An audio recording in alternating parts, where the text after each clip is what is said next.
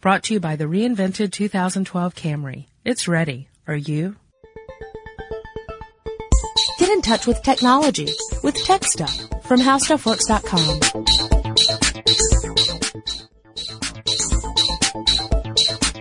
Hello again, everyone, and welcome to Tech Stuff. My name is Chris Pollette, and I'm an editor at HowStuffWorks.com. Sitting across from me, as always, is senior writer Jonathan Strickland. Hey there.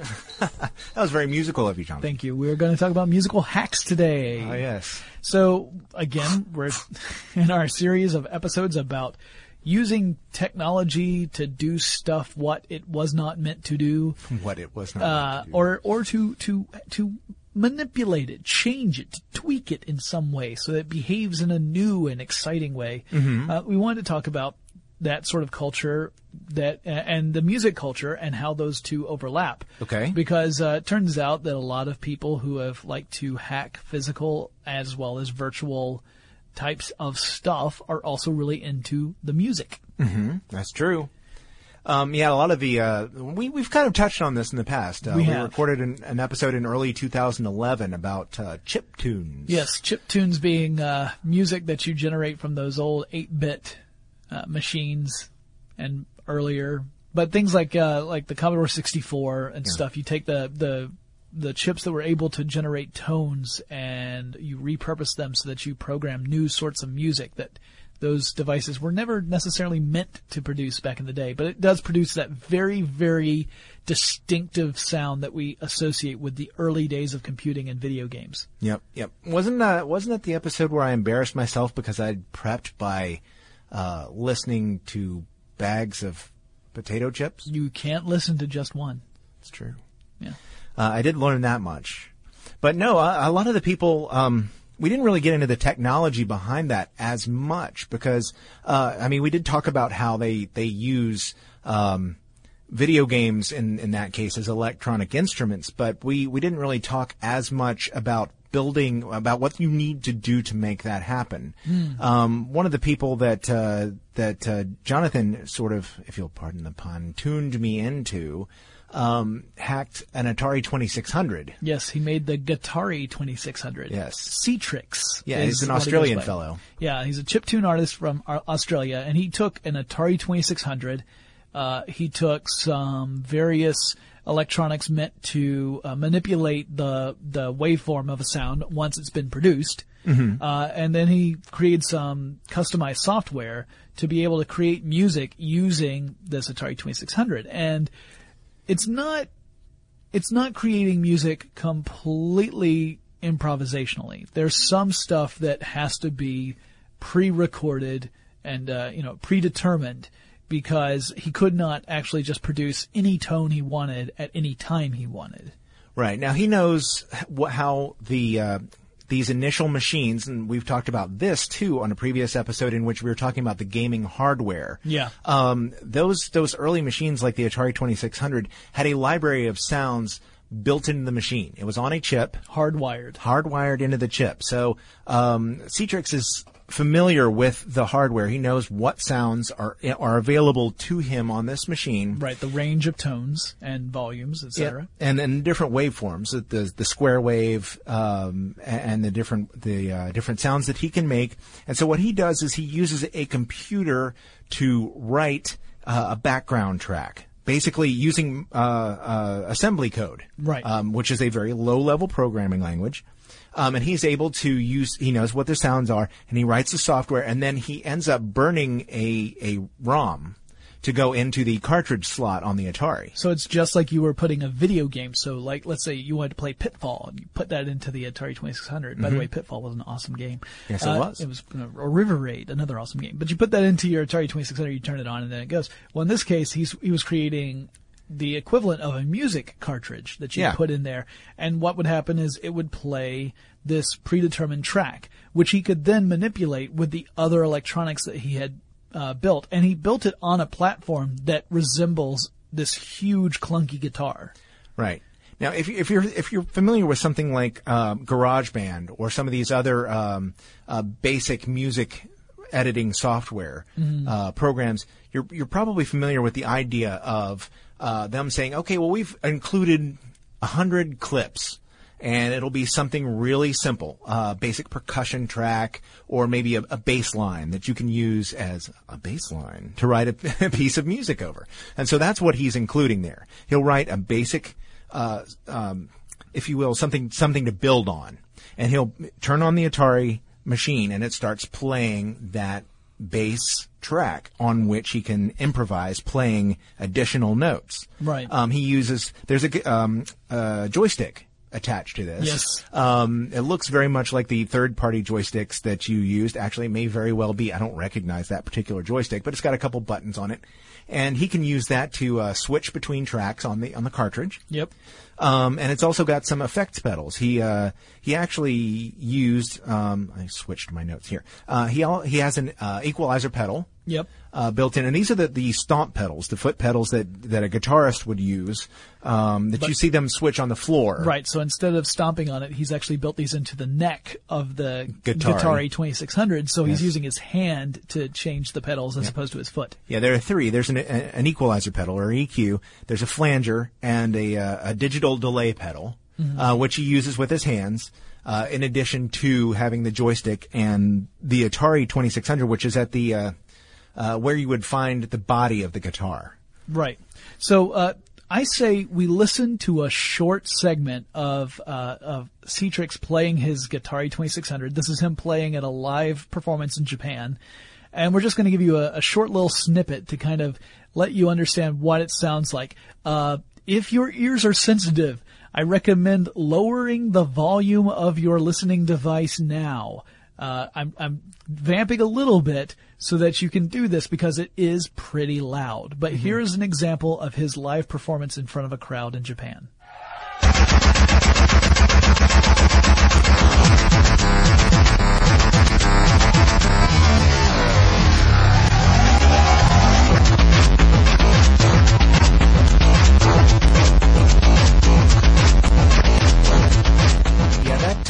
It's definitely. Some of the comments on his YouTube page are a little harsh. I, I agree that that's not necessarily everybody's style of music, but I do think that uh, it's very, very cool what he's done there. It's kind of a mix between electronica and industrial. Mm-hmm. So I mean, Yeah, it's, it it's- really is. It's It's got not- it's got a real crunchy kind of sound to it. There are other uh, approaches to this musical hacking that are similar to that. There's um, a, a great term called circuit bending, Mm-hmm. which really seems to be prevalent in the UK more than in the United States. But it's the idea of using low voltage musical electronics uh, that you would find in things ranging from basic video games to even electronics that you would find like uh, in, in a children's toy. Yes. Like Speak and Spell. Yeah. And uh, and then you bend. Circuit bending means you, you are actually short circuiting the device and you're producing new sounds that the device was never meant to create. Yeah, a lot of people who do circuit bending will go to um, uh, places that uh, offer, like thrift stores, Yeah. where you'll find a lot of old toys. Yeah. and they'll go through and, and find, and you can get that stuff for cheap at, at the thrift stores. Um, or, uh, they'll go to yard sales, stuff like that. And a lot of cases they'll be, uh, you know, not, uh, either, either not functioning quite right, or, you know, people will give it to you for uh, a couple bucks. Yeah. And it's easy for them to, uh, they'll, they'll get several of them. And in fact, I've seen, uh, Speak and Spell is one of the most popular, I think. Yeah. Uh, or at least the ones I've seen most frequently mentioned. And, um, they will either uh, you know they'll short circuit something or will uh, short circuit a couple boards together. Yeah, they rewire They some rewire stuff. So it actually involves physically rewiring electronics. So there's often like a soldering iron is, is one of the basic tools in the toolkit for Yeah, someone who yeah. wants to do this. Uh, it was kind of a, a, a trend that was, um, well, at least the, the whole circuit bender trend is, is attributed to a fellow named Paul Norris, Mm-hmm. who, uh, who found, uh, he actually used a speak and, and spell. And apparently, according to the information I read from circuitbenders.co.uk, uh, it was it was quote a chance accident with an old speak and spell machine and a soldering iron.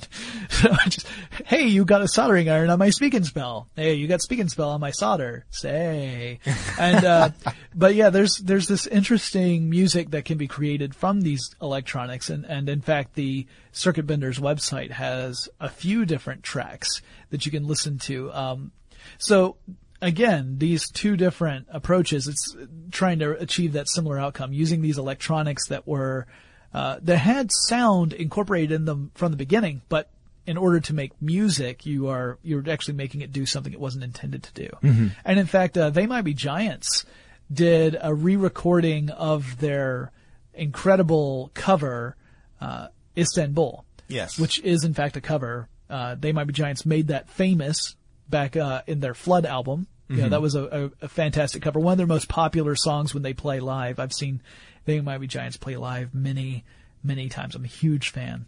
Well, they did a, a, a they covered it again. They did a new version of it where it was more of an electronica version. Yeah. And they use a speak and spell in that in that uh, version. If you listen to it, you can hear the different noises, um, and uh, it's really creative. A fantastic version, and uh, I'm sure I'll link to that. I, I've already linked to the video once on the Tech Stuff Facebook page, but I won't hesitate to do it again because I love the band that much. Well, they're they're kind of funny too in a way because um, if you know anything about the band, they started out as uh, you know just the, the two of them, John Yeah, and John. Yeah, John and John. Um, right. And then they added some Dans. Yes, they did a whole band of Dans. Yeah, and then eventually one of the Dans left and Marty came on. But uh, yeah, when they when they first started, they were they used a lot of uh, electronic instruments and, and loops and things, um, and then they, if you will, sort of went unplugged. They started using uh, more guitars and, and live drums rather than or acoustic drums rather than digital electronic drums. And, Right. you know, stuff, and that was sort of a shock for those of us who were, you know, fans used, before yeah, that. used to it when it was just the two guys up on stage, and then suddenly there were three other guys up there. Yeah, but if you if you follow them, you've known uh, over the last few years they've started experimenting with little gadgets and gizmos and stuff and throwing things in. Yeah. uh, it's a lot of fun to. They, uh, to they also did a uh, they did a cover of uh, Chumbawamba's Tub Thumping. Yes, they did. Oh, for the AV Club, and that that is phenomenal. What a wonderful, wonderful video. but they used they used uh, devices like that as well. You know, they they create some electronic music. On, live in a in a big group of people who Mm-hmm. are all shouting the lyrics along, and uh, a joyous video. Absolutely love it. Uh, were were we? Uh, Yeah, we okay, can move on. Moving on. Um, actually, uh, sort of a uh, hybrid instrument sort of came to me um, when Mm-hmm. I was looking at the uh, the Guitari. Before even when when Jonathan showed me that, he actually showed me before we had this idea. Yeah. Uh, for the podcast. I was just like, look at this thing. and I was yeah, and I was uh, sort of fooling around with it, and I ran into um, an instrument created by a uh, very well, a reasonably famous ha- hacker, uh, Jeri Ellsworth. Uh-huh. Um, she's very hack, uh, uh, popular in the hacking community, and um, she's also part of Valve Software. Oh, yeah, uh, which yeah. Uh, uh, gaming community knows very well. Um, uh, Ctrix has done stuff with other machines, uh, not just the Atari. He's used uh, an Amiga and uh, Game Boy, but he's also used the Commodore 64. And uh, as an interesting tie-in, um, Jeri Ellsworth used a Commodore 64 to make a uh, a bass guitar. But unlike what Ctrix did, she actually used the neck and strings from the bass and uses the Commodore 64 to um, interpret the the strings. You know, Wow. basically used as the, the pickup for the bass. Now, as most of you know, Chris and I do our research separately. So this is all new to me, and my mind has just been blown.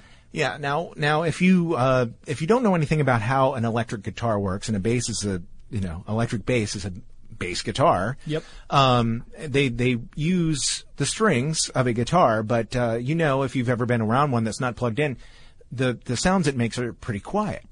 Um, you know the the mechanics of the strings are pretty much the same as you'd see in an acoustic guitar, but what an electric guitar uses along the body are those those little. Uh, sometimes they're silver, sometimes they're darker. Uh, you'll see those little. um things that run uh, exactly, or not always exactly, but perpendicular to the way the strings move. Um, so they they are on the body of the guitar. Sometimes there'll be one, sometimes there'll be two or three. Um, sometimes I've seen I, I have friends who are musicians who hack their own guitars and will change out. These are called pickups, and Yeah. what these do is they basically interpret the sounds of uh, they they turn the the acoustic vibrations into uh, electronic symbols. electric Symbols, signals, Signals? That's a different different just say word. Symbols? I did say symbols. Um, a little percussive memory there. Go That's ahead. all right. uh, so yeah, they they turn them into uh, electric signals which travel along the cable and into. Really, now they could be plugged directly into a computer, Yeah. but you know, traditionally they're plugged into an amplifier, Right. And that's how you can manipulate the the signals. Well, uh, Jeri Ellsworth has uh, employed the use of a Commodore 64, has done some hacking on the device itself to allow her to to use the Commodore 64 as a effectively as the pickup for this electric bass, and um, she. That means she can use this to play, uh, you know, basically any bass guitarist could pick this device up and play a song on it, tradi- you know, in the traditional fashion, Uh-huh. and have it turn out as uh, an 8-bit sound. She can use um, uh, the device to play 8-bit sounds or or something a little bit closer to the traditional electric bass sound. Um, some of the keys function um, as a keytar, um, you know, which is that. Uh, uh, depending on how you look at it, really cool or really cheesy. Uh, Really cool. that's how I see it. Uh, where it was the the body of the device was uh, a, a keyboard, but there is a neck. Uh, where you can manipulate the sounds, and this is what, what we're talking about. There is a uh, a professionally engineered, uh, manufactured device where it is supposed to do all those things. Um, she sort of made her own uh, bass guitar um, hacked keytar device, and it's just very very cool. There are videos uh, online. You actually, uh, it's probably too much to do a clip of, but I would certainly en- en- encourage you to uh, check out the videos of, of her playing this instrument because. Um, there's really a lot that, that she did to make this work. Of course, then again, she's uh, known for building race car chassis when she was in her teens and 20s. So you figure she's probably pretty good at this. So I kind of hate her. Yeah. In a nice way. Actually, it's more envy than hate. Yeah. Let's say I envy her her ingenuity and skill. oh, absolutely. Uh, and I wanted to talk a bit about. There's actually a, a a contest that I or a competition that I did not even know about until we started recording this, and my ignorance is something I'm kicking myself over because Ignorance, not so much bliss. in 2009, uh, there was the first Guthman musical instrument competition. Mm-hmm. right, so this was a competition for designers to create musical instruments using technology in interesting ways, and they would uh, they would submit them to this competition. And the winner of the competition would win a certain amount of money. That first year, it was a ten thousand dollar uh, ten thousand dollars for all of the different prizes, and first place would take five thousand of that. Mm-hmm. So, $10,000. so 2009 was when they first had it, and you know where it's located? Down the street. Down the frickin' street over and Georgia Tech. So Georgia Yes, we're in Tech. Atlanta. We're in Atlanta. We we are in Buckhead in Atlanta, which is so when we say down the street, it's actually a little further than just down the street. It's not like a block or two away, but it's easily Almost accessible. literally, though. Yeah, you. It's like it's like two train stops, and we're next to a train station. Yes. So anyway, it's really really accessible from where we are, and we have never been. We didn't even know it existed until today. And uh, the fact that this exists is now something that tells me I have to attend next year if I can, uh, if I if I've got that that day free. So I wanted to talk a little bit about some of the devices that were submitted that first year. Yeah, absolutely. And the nice thing is, is that we can actually play a little bit of the music that these devices generated. We'll have some clips as well. So the first one, the one that actually won the prize in 2009, was the Silent Drum, which was from a uh, an, an inventor named Jamie Oliver, but not the Naked Chef. Not that Jamie Oliver. Right. You Different know, it- Jamie Oliver. I have to say, though, that the name of the instrument sort of reminds me of a title of a Mystery Science Theater 3000 video. Oh yeah, Silent The Drum. silent drum. Yeah. Well, it makes me think of what all people who live with a drummer wishes the drummer would own. As a drummer, yes. Yeah, okay, so uh, silent drum is well, they in the on the site they actually talk about it being a uh, kind of like using shadow puppetry to create music. It's this really cool thing. All right, so you've got this this device where you've got uh, uh, uh, light that is projected from the bottom of the device up to the top. The top has a membrane across it that acts as the what would be the drum head, but you're not striking it like a drum. Instead, you're pressing down on the membrane. You're creating a shadow. There's also a camera that detects where that shadow is. The camera sends signals to this processor that has uh, specialized software on it built by Oliver that interprets the shadow as a command to create a certain kind of sound. So depending on where in the membrane you touch, that's going to determine the sound that comes out. And the how deep you go changes the the quality of the sound. Uh, whether or not it's going to be a loud one versus a quiet one, and you can create this weird, weird soundscape this way. And uh, we can actually play a little bit of that. So here is a short clip of Oliver demonstrating the silent drum. And if you get a chance to look at the YouTube video, I highly recommend it because he adds a lot of um, theatricality to his performance. so uh, here we go.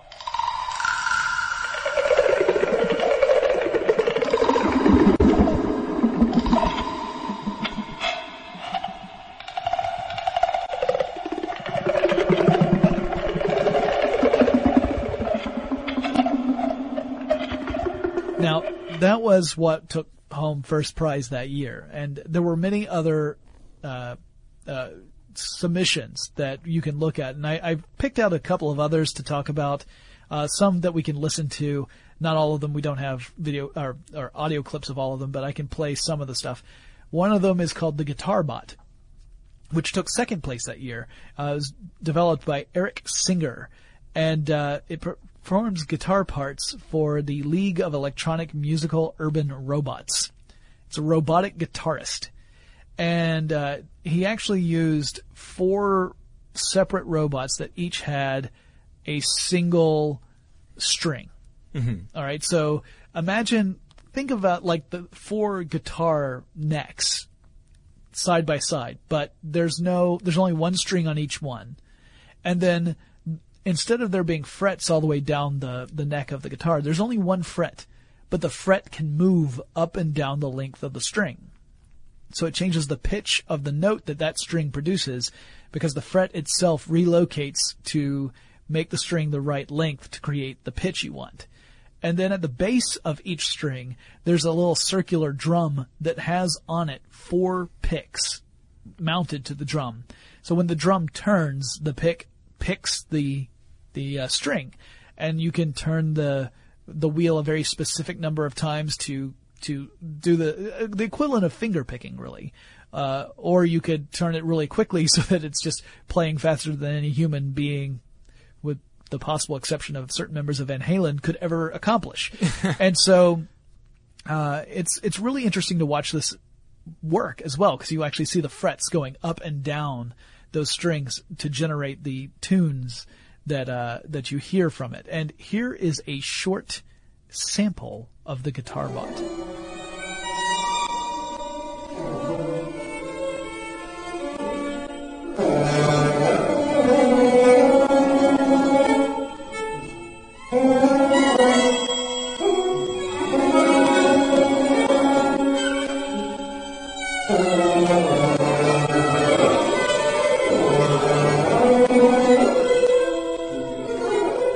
Actually sort of reminds me, if you've looked at it, um, uh, the uh, video company named Animusic.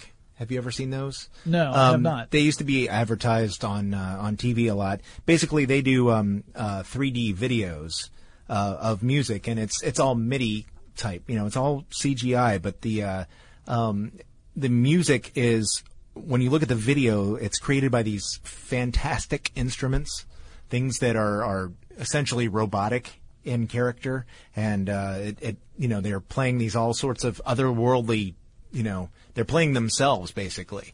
And uh, watching that just reminded me of one of the instruments uh, in there, or actually probably several of the instruments. So Yeah. just kind of cool. Yeah, there there are so many that were submitted that year that I thought were really interesting to the, uh, the submitted to the competition. Uh, another one was uh, uh, well, third place went to David Wessel, who uh, was a, a, a Berkeley University professor. Mm-hmm. So uh, a guy who knows what he's doing, and he had an instrument that he introduced called the slabs. So, you know, a lot of laptops have those have touchpads. right? hmm he did what he did was he took a bunch of those touchpads more than 30 as i recall and made an array of touchpads and each touchpad was capable of producing certain tones based upon where your finger was on that on that touchpad and how much pressure you were putting on the touchpad. Interesting.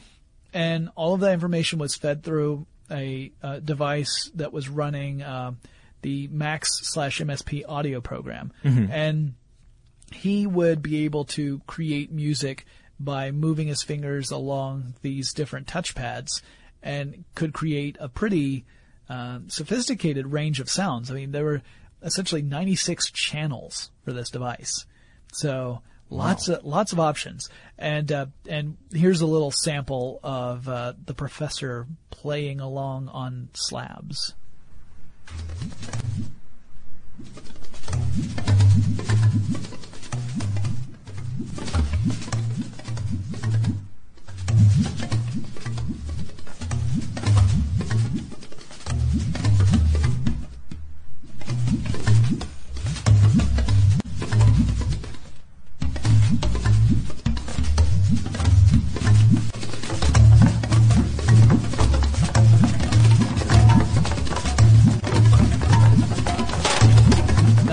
Pretty cool. if you want definitely. something, if you want something that sounds a little more um, primitive, uh, here's another. This this will be our final little sound clip. Okay. Uh, but uh, here's one that I wanted to talk about. Uh, a guy named Neil Feathers created a, a an instrument called vibro wheels.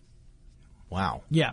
So he he creates the sound by rotating these discs that have within it some vibrating pellets. So the vibrating pellets are making this certain noise, and then by rotating it, you're creating this kind of Doppler effect. And by rotating it at different speeds, you can actually alter the pitch. Uh, and then there are batteries that are supplying the power. And to create the music, you run it at different speeds, uh, and it uh, they're going past guitar pickups, like you were saying. That's what that's what's ended up interpreting these vibrations and turning it into electric signals, which then can go to an amplifier, which then can send an amplified signal to speakers, and then we get to hear them. And I could talk all about the physical abilities of sound, but we've done that in previous podcasts, where I'm not going to cover it. But anyway, so moving this around and around, you can make them go in and out of phase. These different rotating discs that have these vibrating pellets and batteries on them. Um, that's what creates the sound. And uh, they say that the the the inspiration for this instrument came from a motorcycle engine, and I think you're going to understand what they meant when you hear this.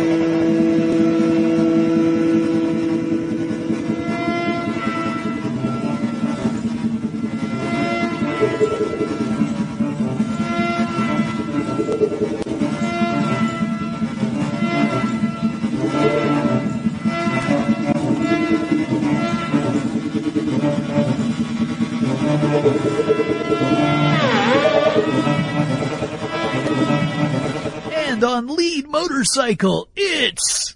Uh, could you imagine? Um, yeah, so that actually, so that was a finalist for uh, that first competition over at Georgia Tech, which has gone on uh, every year since, including you know, there was one in 2012 as well. So uh, hopefully in 2013, because we're recording this in 2012, hopefully in 2013 I'll be able to attend that one and see these things in person because I'm finding it really fascinating. There was another one that I don't have a sound clip for, but the idea was just so wild to me. Mm-hmm. Uh, uh, Catherine Stumreich, she created this device that used lasers. So you knew I was going to love it anyway, right? oh yeah, that's true. But they used um, lasers that would detect the texture of various fabrics. So we're talking about the thread count or the thickness of that fabric or even wherever the seams are in that fabric. And through the various changes in that detect, uh, it would send signals that would create music. So you would actually feed fabric through this machine and the output would be music. You could compose a symphony, essentially, an electronic symphony, by weaving fabric and changing the pattern of the weave. That's unbelievable. Okay, so I think we're gonna end this podcast right No, here. One, one good pun just destroys the whole thing. Yeah, I wanna- It just comes apart at the seams. I, I, I, I'm hurting. and I need to seek medical attention. So, Danger looms large. oh man. All right, I'm going to sew this up right now and we're going to finish this podcast. I think Jonathan's going to spindle me. There's, that didn't even make sense. Spindle? I'm going to, you know what? Not like the kind that goes on a. Never mind. Okay. You know what? After this, I'm going to tell you a yarn that has been in the back of my mind for ages. Sorry, I didn't. That's a totally different thread. Sorry, guys. Um, I don't mean to needle Chris in this way. See, two can play at that game, Mr. Pollette. Nitwit. okay, so we're wrapping this up. Honestly, um, the the realm of music and hacking is a rich one. Yes. There there are incredible examples of ingenuity and musicality out there. Some of which are higher on the ingenuity part and less on the musicality, but there's some there's some incredible examples of people really putting their minds to new ways to create music and it's it, it blows my mind. Uh, Well- as, as someone who appreciates music but is still very much a novice as far as making music, I find it amazing. Well, it's one thing to uh, to have something like Pro Tools to record uh, analog instruments, or uh, uh, something like Sibelius to uh, write scores on your uh, on your computer. But um, it's kind of interesting to see how people are taking other things and making music out of it. I'm you know I'm thinking along the lines of people like uh, Ben Burtt over at uh, Interdu- Industrial Light and Magic, uh, making sound effects out of found objects and things like that. It's just uh, neat to see people uh, making things make music that Yeah. you wouldn't ordinarily see. Um, so certainly not to denigrate the actual musical instruments um, and amazing software and, and hardware packages that they use, but uh, this is just kind of fun because it's going, hey, I wonder what kind of sound that thing will make if I hit it. Yeah. Yeah, which uh, takes me right back to my days in kindergarten. Yep. That it wasn't something, it was someone. Anyway, and we all learned those lessons. Yes, we did. Uh, let's wrap this up. Guys, if you have any suggestions for future episodes of Tech Stuff, I recommend you get in touch with us and let us know, because if you just shout them out the window, we may not hear you. So send us an email. Our address is techstuff at discovery.com, or let us know on Facebook or Twitter. Our handle at both those locations is techstuff, HSW, and Chris and I will talk to you again really soon. For more on this and thousands of other topics, visit howstuffworks.com. Brought to you by the reinvented 2012 Camry. It's ready. Are you?